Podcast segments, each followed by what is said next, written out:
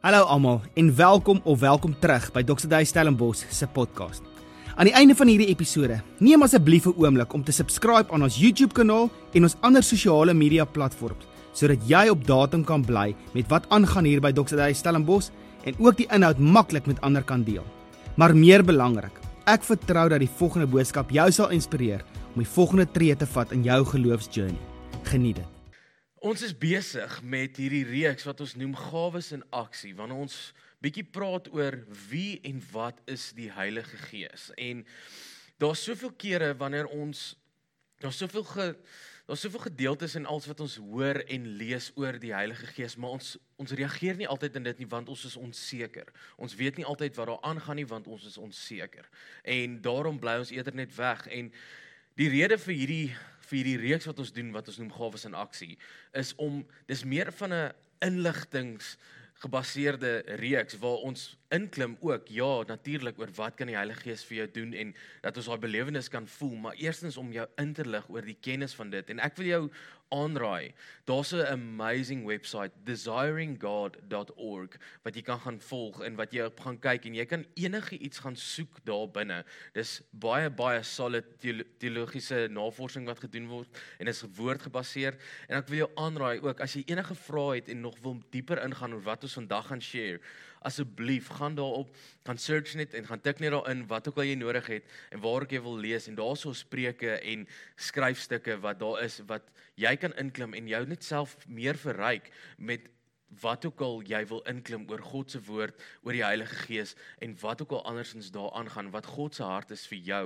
om te regeer en te heers in hierdie lewe. Nou as dit kom van vandag Ons het die vorige paar weke so 'n bietjie gepraat oor wie is die Heilige Gees en ons het ook nou verlede week gepraat oor die stem van die Heilige Gees van hoe weet ons wanneer is dit actually God wat met jou praat? En wanneer is dit nie dalk die vyand wat met jou praat nie en wanneer is dit dalk miskien net jou eie stem? Want baie keer moet ons onsself ook net goeters net ehm um, oortuig om seker te maak dat iets gebeur en dan baie keer is dit nie eintlik God se hart vir jou nie, maar dit is eintlik net ons eie hart vir ons. En asseblief gaan gaan luister 'n bietjie daarna op ons YouTube kanaal wat JT als gedeel het daarmee en die filters wat hy in plek gesit het, net sodat ons kan onderskei van wanneer is dit actually die Heilige Gees wat wat met ons praat. Nou Vandag gaan ons 'n bietjie praat oor die gawes van die Gees. Nou reg deur die woord lees ons van verskillende gawes, maar vir die doeleinde van hierdie reeks wat ons praat oor die Heilige Gees, gaan ons vandag net fokus op die gawes van die Gees. En ons lees van hierdie goeters in reg deur in 1 Korinte en in 1 Korintiërs 12 spesifiek praat dit oor hierdie gawes van die Gees, maar ek wil jou aanraai, gaan lees 1 Korintiërs 12, 13 en 14. Daai drie hoofstukke gaan lees dit na mekaar en aan een want 1 Korintiërs 12 fokus op die verskeidenheid gawes van die Gees, maar 1 Korintiërs 13 fokus dan baie meer oor die liefde. En dis hierdie bekende hoofstuk wat gaan oor die liefde en die gesindheid waarmee ons mense moet bedien wanneer ons in hierdie gawes begin funksioneer. En dan wanneer dit kom by hoofstuk 14, verwys dit na hoe hierdie gawes dan in konteks van 'n gemeente en 'n gemeentebyeenkoms, soos wat ons ook hierso doen elke Sondag, hoe dit daar gefasiliteer kan word. Nou jou gawe is nie noodwendig altyd daar vir jou nie. Selfs met jou talente. Vir my as 'n worship leier hierso by. Dave Stellenbosch, moes ek gou die les geleer het dat jou talente wat jy gekry het om dalk te sing of te kan gitaar speel of net 'n instrument te kan speel, is nie altyd noodwendig net vir jou nie. Dit is vir ander mense, die mense om jou want jy bedien mense deur dit. En dis dieselfde as dit kom by ons geestelike gawes.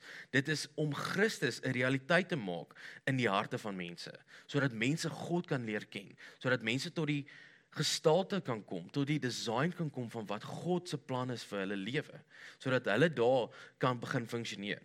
In 1 Korintiërs 12 vers 1 lees ons en wat die geestelike gawes betref, broeders, wil ek nie hê dat julle onkundig moet wees nie. So wanneer ons gaan begin funksioneer in hierdie goeders, want dit is God se hart vir ons, hy regeer dat ons hierdie goeders sal doen en dat ons sal funksioneer in dit, dat ons moet ingelig wees oor wat ons gaan doen. En dit is die punt en die die doel van hierdie reeks wat ons nou doen. As ons aangaan met dit, Paulus bemoedig Timoteus om hierdie goeders te beoefen en om nie skaam te wees nie, om vrymoedig te wees in die uitdrukking daarin. Jy mag dalk geestelike gawes begeer en dit is oukei. Okay. Jy mag want jy moet dit kultiveer en jy moet dit ontwikkel. In 1 Korintiërs 14 vers 1 dan sê dit jaag die liefde na en beywer julle met die oog op die geestelike gawes, maar veral om te profeteer. Die belangrike ding van wat hier so aangaan is dat wanneer ons Jesus vir mense 'n realiteit wil maak, is dat ons in liefde sal funksioneer. Dat ons wanneer ook al ons in hierdie gawes inklim, wanneer ons God vir mense 'n realiteit wil maak deur die geestelike gawes, is dat dit altyd in liefde en bemoedigend sal wees. Dat ons altyd in liefde sal optree. Die groot ding is Jade het verlede week hierdie perfekte voorbeeld gemaak van wanneer 'n pa en seun verhouding op 'n plek is waar die seun dalk iets verkeerd doen en hy maak dalk 'n fout. Die pa gaan nie hamer op die feit dat hierdie kind nou 'n fout gemaak het en dat hy iets verkeerd gedoen het nie. Jy het nou hierdie bal verkeerd geskop of jy het dit in 'n verkeerde rigting geskop. Daai was 'n fout, daai was 'n fout. Maar hy gaan optree en hy gaan bemoedig. Hy gaan vir hom sê wat is die waarheid oor hom. Hy gaan vir hom aanraai en aanmoedig om probeer weer, doen dit weer, hou aan oefen. Want in 1 Korintiërs 14 vers 3 sê dit: "Maar hy wat profeteer, spreek tot die mense woorde van stigting en troos en bemoediging." Verder gee God die die belofte dat solank ons in Christus leef, sal die Heilige Gees ons begelei. Want die feit dat God in jou is, dat hy by jou is, toe Jesus opgevaar het, het hy gesê ek gee nou vir julle 'n helper, iets beter. En dit is die Heilige Gees wat ons begelei in al hierdie goeders. Nou van 1 Korintiërs 12 vers 4 tot 8 dan dan noem dit nou van die verskeidenheid van genadegawes. En hierdie is belangrik want hierdie is die die sintuie van waaruit jy opereer wanneer dit kom by geloof, jou geloofsintuie. En hoe meer jy dit hierdie sintuie gaan begin oefen, hoe meer en hoe makliker gaan dit begin vloei uit jou uit. Hoe meer gaan jy sensitief wees in situasies wanneer die Heilige Gees noodwendig wil nou praat, jy gaan kan hoor, jy gaan kan luister en jy kan gaan reageer in dit. Nou in 1 Korintiërs 12 vers 8 tot 10, dan sê dit want aan die een word deur die Gees 'n woord van wysheid gegee en aan die ander 'n woord van kennis van weer dieselfde Gees en aan 'n ander weer geloof deur dieselfde Gees en aan 'n ander genadegawes van gesondmaking deur dieselfde Gees en aan 'n ander werking van kragte aan 'n ander profesie en aan ander onderskeiding van die geeste en aan ander allerlei tale en aan ander uitlegging van tale En dit is belangrik dat Jesus vir die verskillende gawes, maar ons het dieselfde gees in ons. Ons is deel van 'n liggaam. En hierdie gees of hierdie gawes van die gees, al hierdie verskillende gawes kan opgesom word in drie kategorieë. Wanneer ons gaan kyk na die eerste kategorie is die gawes van iets openbaar. Dis wanneer ons die woord van kennis gawes kry. Dis wanneer ons die woord van wysheid kry. En dis die onderskeiding ook van geeste. Wanneer dit kom by die gawes wat iets sê, Dis wanneer dit kom by die gawes van profesie, allerlei tale en die interpretasie van tale. En dan die derde kategorie is die gawes wat iets doen. Dis die geloof, gesondmaking en werking van kragte. En die belangrike ding is al hierdie goeters is geïnspireer en word jy gelei deur die Heilige Gees.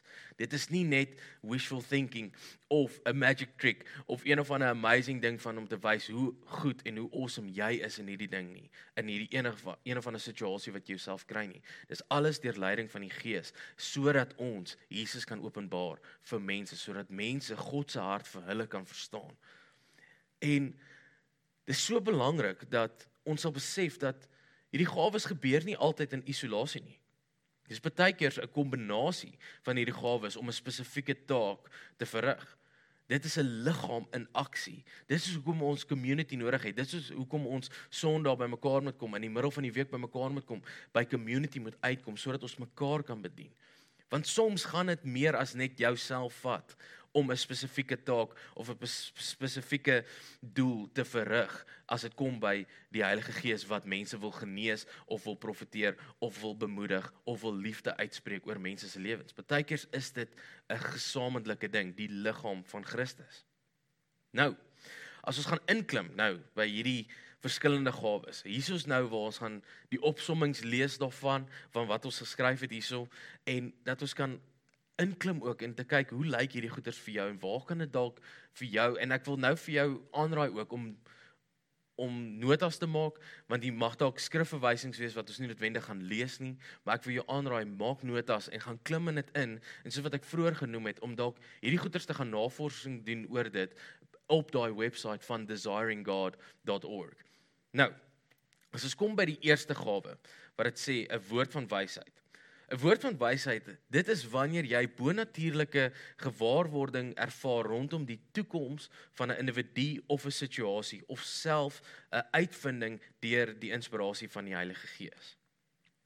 Dit is belangrik om te weet dat nie wys dis nie wysheid of common sense nie. Hierdie is nie jou ouers of jou ouma wat vir jou 'n amazing storie vertel van uit hulle ervaring al nie. Dit is nie algemene kennis nie, maar dit is 'n spesifieke gedagte uit God se hart vir jou of vir jou gesin of vir jou kerk of vir jou life group of vir jou werk of partykeers tot en met vir jou nasie. En dit help ons. Hierdie is 'n hierdie is guidance en dit dit is nie 'n vorm van future fortune telling nie. Dit is 'n amazing deel van wat God se hart is vir jou, sodat jy kan verstaan wat hy vir jou inhou in die toekoms, sodat jy kan weet ek wil by hierdie plek uitkom. So wat kan ek in plek sit nou sodat daai kan realiseer in my lewe? Die volgende een is die onderskeiding van geeste. Die onderskeiding van geeste is om bonatuurlik insig te hê in die geestesrealm om die aard, natuur of bron van 'n atmosfeer of individu te kan ken deur die inspirasie van die Heilige Gees. En belangrik om nou te onthou met hierdie, dit is nie om demone te gaan soek of die duiwel te gaan soek agter elke bos nie. Want kan ek vir jou sê, as jy op 'n plek gaan kom waar jy net gaan soek vir die duiwel in elke hoek en draai, jy gaan eventually hom kry. En dit is nie God se hart vir jou nie. God se hart vir jou is om te lewe en te heers in oorvloed. Dat jy nie moet lewe in vrees nie. Jy moenie die hele tyd gaan soek vir die donker nie, maar jy moet lewe in sy lig en sy hart vir jou. Belangrike ding is ook dat dit is nie om spesieus of krities te te wees nie. Hierdie is nie 'n tool wat jy kan gebruik om mense te manipuleer nie, want dan kom dit op 'n plek want dit is geestelike manipulering. Soms weet jy net baie keer wat foute is in mense se lewe, maar hierdie is nie 'n vorm van waar jy mense kan manipuleer nie. Dit is eerder die gees wat jou lei in dit want ons wat ons vroeër gelees het, alles wat ons doen, wat ons funksioneer uit hierdie uit die gawes uit, kom uit liefde uit en dit is God se hart vir die mense om ons. En die belangrike ding is as dit kom by hierdie onderskeiding, dit is wanneer jy Partykeers net weet as mense met jou praat, partykeers ervaar jy net dit is dalk miskien nie die waarheid nie. Partykeers ervaar jy dalk net soos wat jy in 'n plek instap, daar's 'n ongemaklikheid in jou. Daar's nie hierdie vrede in jou nie. En dit is die onderskeiding wat God in jou hart sit om te weet, wel wat ook al nou gesê word of wat ook al hier gebeur, is nie my hart vir jou as my kind nie vir jou om te reageer om te regeer in hierdie lewe nie om te heers in hierdie lewe nie. Hierdie gaan nie vir jou goed wees nie. Nou, as dit kom by die volgende een, is profesie. En die belangrike ding is van profesie is dis seker die die een gawe wat ek voel dadelik uit my opinie uit dadelik vir almal beskikbaar is. Jy kan dadelik profeteer want dis weer eens daai ding van dit is uit liefde uit want profesie is 'n bonatuurlike uitspraak deur die inspirasie van die Heilige Gees waarin Christus sy hart en gedagtes rondom 'n individu of 'n situasie of 'n groep bekend maak. Profesie is nie om alles te weet van 'n situasie nie. Profesie is nie om alles te weet rondom 'n spesifieke persoon nie. Partykeers ek weet, ons het 'n ons het so so skindergees in ons wat dit's baie lekker om te weet en om wat te hoor wat in almal se situasies aangaan om al daai juicy details te hê. Maar dit is nie die hart van profesie nie. Die hart van profesie is altyd om die liggaam op te bou totdat die volheid van Christus uitdrukking vind in 'n persoon. Totdat die hart van Christus bekend is vir 'n persoon sodat jy hulle kan opbou, motiveer en in liefde hanteer. Dis nie 'n bediening waar ons kritiek of foutsoekery uitsoek in mense nie, waar ons net gaan fout vind in mense se lewens nie. Dis belangrik om te weet dat enige een in die gawe kan die gawe van profesie kan funksioneer. Dan, die volgende een is die gawe van allerlei tale.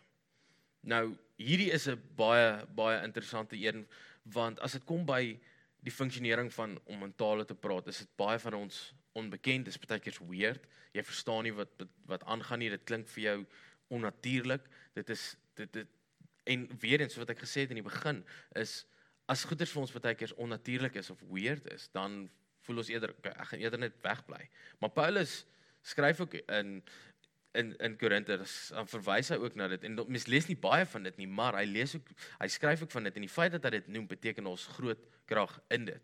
Maar as dit kom by allerlei tale elke gelowige het die voorreg om vervul te word met die Heilige Gees en in vreemde tale te spreek volgens 1 Korintiërs 14 dit is dan jou gebedstaal. Dit is 'n koneksie tussen jou en die Here waarin jy jou diepste hartsbegeertes kan deel.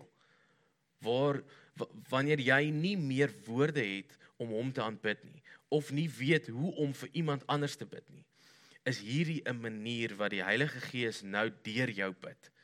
Dit is stigtend en opbouend vir jou, vir jouself en lei tot 'n ryk gebed en aanbiddingslewe. Paulus bid dat almal hierdie persoonlike persoonlike gebedstaal sal sal funksioneer en sal ontvang sodat ons hierdie kan beleef so wat ons nou gesê het. In 1 Korintiërs 14 verwys ook na die gawe van allerlei tale en dit is spesifiek ge, gemik op die funksionering van 'n gemeente en ons gaan nou by dit kom as dit kom by die interpretasie daarvan.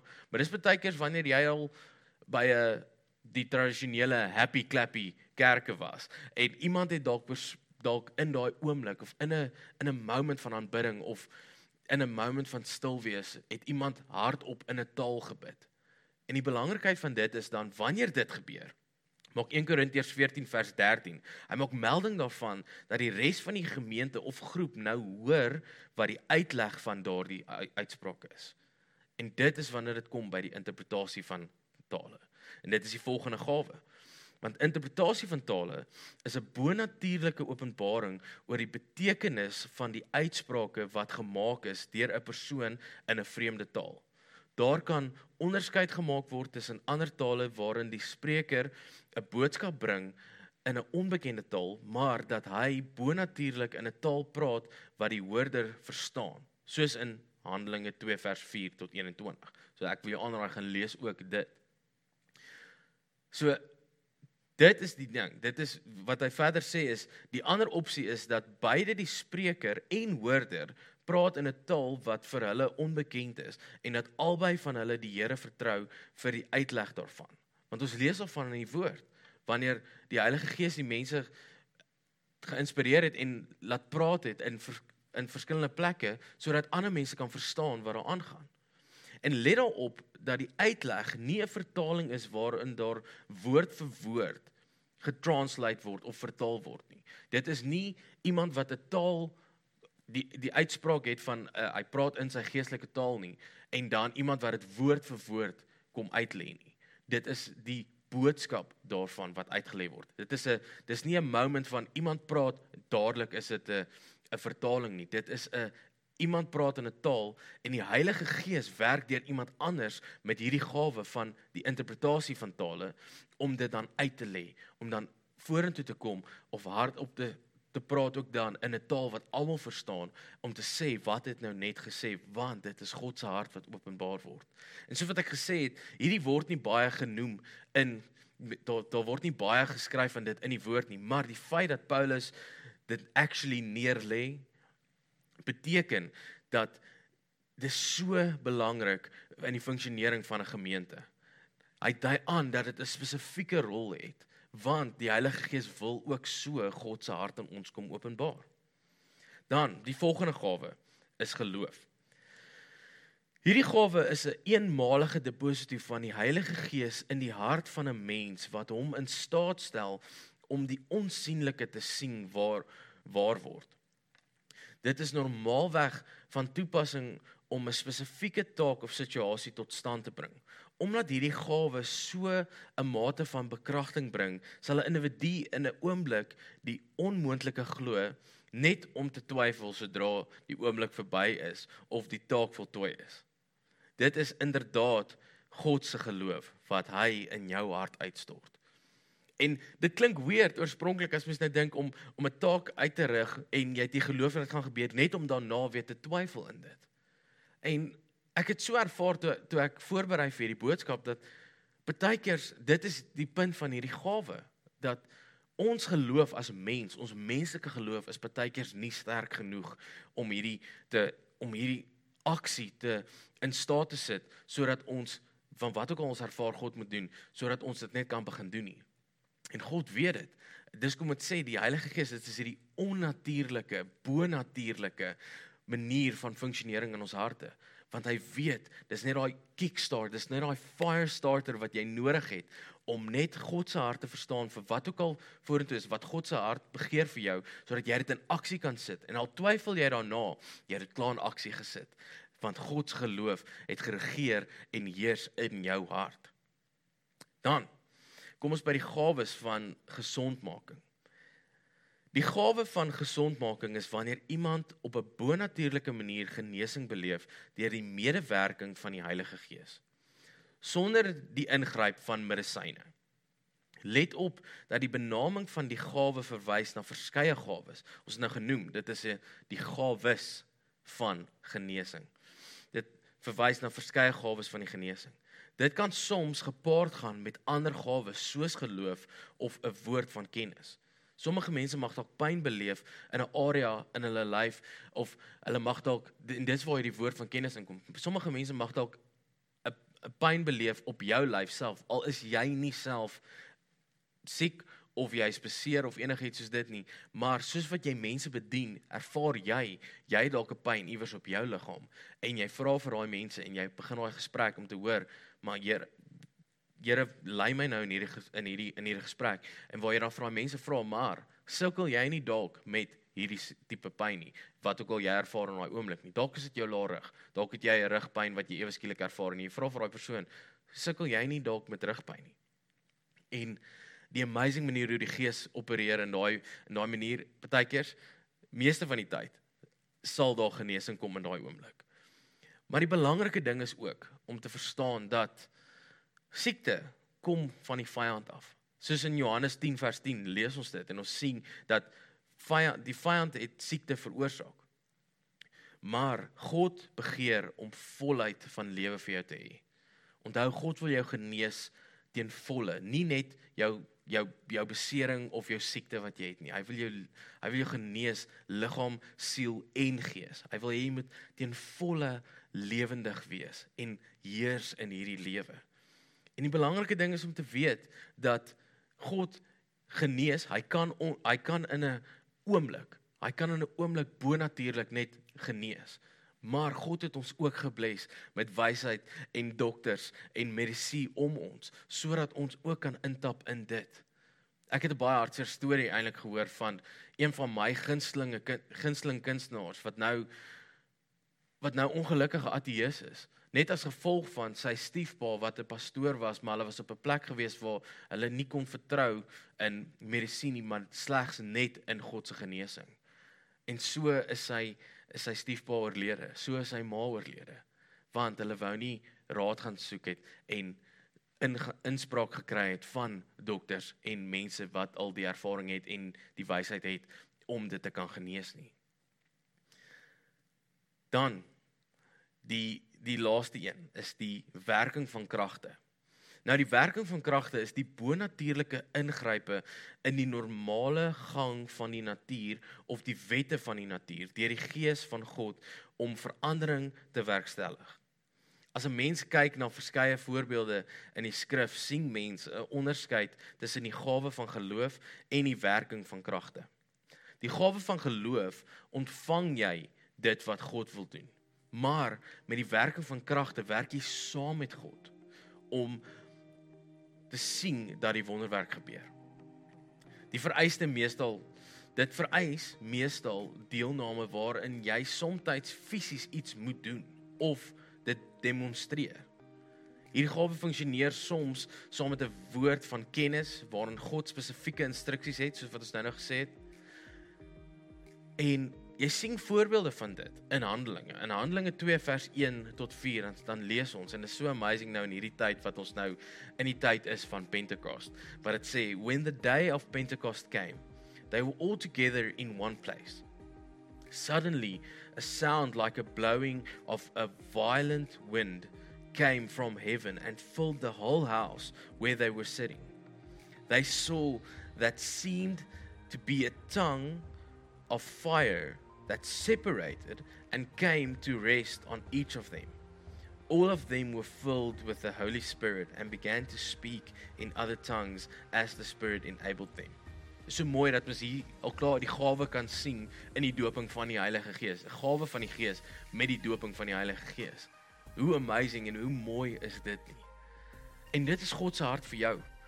En dit is ons gebed ook dat jy en ons ons, ons almal sal funksioneer in hierdie dat hierdie sal wortel skiet in ons harte dat dit sal begin deel raak van ons DNA van wie God sê ons is sodat ons konstant kan sensitief wees vir sy stem sodat ons hierdie goeders kan beoefen sodat ons kan hoor wanneer hy praat sodat ons kan weet wanneer hy praat en sodat ons kan reageer wanneer hy praat sodat ons kan Jesus en Christus en God bekend maak en 'n realiteit maak in die wêreld waarin ons leef. Dit is hoekom jy is waar jy is. Dit is hoekom God jou geplaas het daar strategies in die plek waar jy is, in die werk waar jy is, in die klas waar jy is, in jou gesin, in jou familie waar jy is, sodat jy kan Christus openbaar vir die mense om ons. Jy het daai goeie nuus binne jou, by jou en dit lei ons en jy kan dit vat na die wêreld om jou.